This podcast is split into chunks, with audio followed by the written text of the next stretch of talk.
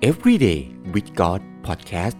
เฝ้าเดี่ยวประจำวันเพื่อการเติบโตและหลงลึกในพระเจ้า ประจำวันอาทิตย์ที่ 3 ตุลาคม 2021 Series It is written พระคัมภีร์เขียนไว้ว่า วันที่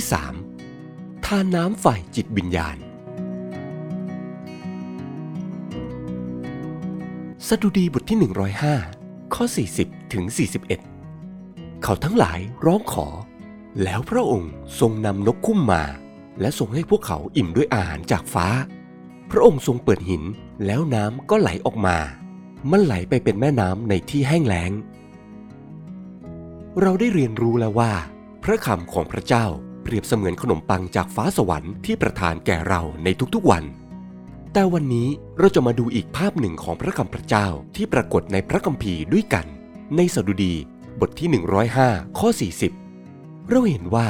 พระเจ้าทรงจัดเตรียมขนมปังจากฟ้าสวรรค์ให้กับบรรดาบุตรหลานแห่งอิสราเอล เมื่อยามที่พวกเขาต้องดำเนินในถิ่นทุรกันดารดังที่เราทราบกันว่า ขนมปังนั้นเล็งถึงอาหารฝ่ายวิญญาณ แต่ในข้อ 41 พระเจ้าทรงเปิดหินให้มีน้ำไหลออกมา หรือบางที หินและน้ำนี้อาจมีความสำคัญเกี่ยวข้องกับเรื่องของจิตวิญญาณ เช่นกัน คำตอบนั้นอยู่ในหนึ่งโครินบทที่ 10 ข้อ 4 ที่บอกว่า และได้ดื่มน้ำฝ่ายจิตวิญญาณเดียวกันทุกคน เพราะว่าพวกเขาได้ดื่มน้ำจากพระศิลาฝ่ายจิตวิญญาณที่ติดตามเขาไป พระศิลานั้นคือ พระคริสต์เราเห็นว่าน้ำหมายถึงพระคำของพระเจ้า และพระองค์ทรงเป็นศิลาฝ่ายวิญญาณของเรา พระคัมภีร์นั้นเต็มไปด้วยสัญลักษณ์และการเปรียบเทียบ เป็นหนังสือที่เขียนผ่านการดลใจของพระเจ้า ผู้เป็นพระวิญญาณสื่อสารมาถึงลูกหลานฝ่ายจิตวิญญาณของพระองค์ การอ่านพระคัมภีร์จึงเป็นการเติมความชุ่มชื้นให้แก่จิตวิญญาณของเรา และเช่นเดียวกัน ในสดุดีบทที่1ข้อ1ถึง3กล่าวว่า บุคคลผู้เป็นสุขคือ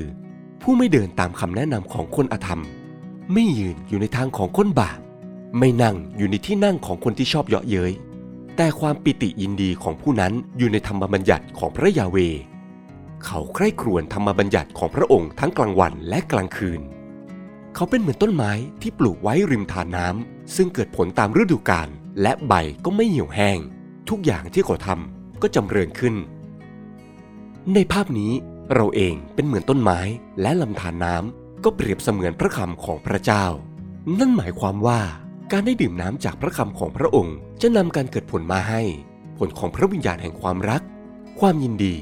สันติสุข ความอดทน ความกรุณา ความดี ความซื่อสัตย์ความสุภาพอ่อนโยน การรู้จักบังคับตน ทั้งหมดนี้จะเกิดขึ้นเมื่อเราได้ใคร่ครวญพระคำของพระเจ้า และพระคำจะทำให้เรางอกเงยและเติบโตอย่างงดงาม โยชูวาบทที่1ข้อ8 อย่าให้หนังสือธรรมบัญญัตินี้ห่างจากปากของเจ้า แต่จงตรึกตรองตามนั้นทั้งกลางวันและกลางคืน เพื่อเจ้าจะได้ระวังที่จะทำตามข้อความทุกประการที่เขียนไว้นั้น แล้วเจ้าจะมีความเจริญและประสบความสำเร็จโยชูวไม่ได้สอนให้เราใช้พระคำของพระเจ้า เฉพาะในโบสถ์หรือในชุมชนคริสเตียนเท่านั้น แต่เมื่อเราติดสนิทกับพระคำของพระเจ้าในทุกพื้นที่ของชีวิต ในทุกการตัดสินใจ ทั้งเรื่องครอบครัว สุขภาพ การเงิน การเรียน การงาน พระคำของพระเจ้าจะเป็นชีวิตและอุปนิสัยของเราอย่างอัศจรรย์จงอย่างรากลึกและติดสนิทกับทานน้ำที่ไหลออกมาจากศิลาแห่งจิตวิญญาณ ให้เราติดสนิทกับพระคำของพระเยซูในทุกสิ่งที่เราทำ เยเรมีบทที่ 17 ข้อ7ถึง8คนที่วางใจในพระยาเวคือผู้ที่ความวางใจของเขาอยู่ในพระยาเว เขาเป็นเหมือนต้นไม้ที่ปลูกไว้ริมน้ำ ซึ่งอย่างรากของมันออกไปข้างลำน้ำเมื่อแดดส่องมาถึงก็ไม่กลัว เพราะใบของมันยังคงเขียวอยู่เสมอ และไม่กระวนกระวายในปีที่แห้งแล้ง เพราะมันไม่หยุดที่จะเกิดผล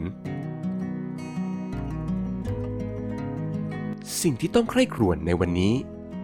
เราจะทำอย่างไรได้บ้าง เพื่อสร้างอุปนิสัยในการเข้าใกล้พระคำของพระเจ้า สร้างอุปนิสัยในการอ่านพระคัมภีร์ให้เป็นส่วนหนึ่งในชีวิตประจำวันของเรา ลองตั้งเป้าหมาย และขอพระเจ้าช่วย ให้เราสามารถลงลึกในพระคำของพระองค์ได้มากขึ้น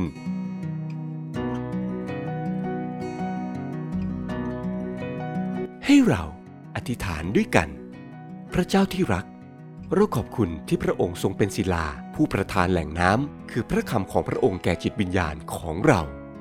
เราขอ เป็นเหมือนต้นไม้ที่ตั้งอยู่ใกล้กับทานน้ำขอทรงช่วยให้รากของเราจะติดอยู่กับพระองค์ ให้เราได้เติบโตขึ้น และสามารถเผชิญทุกสิ่งได้ เพราะชีวิตของเราตั้งมั่นอยู่กับพระองค์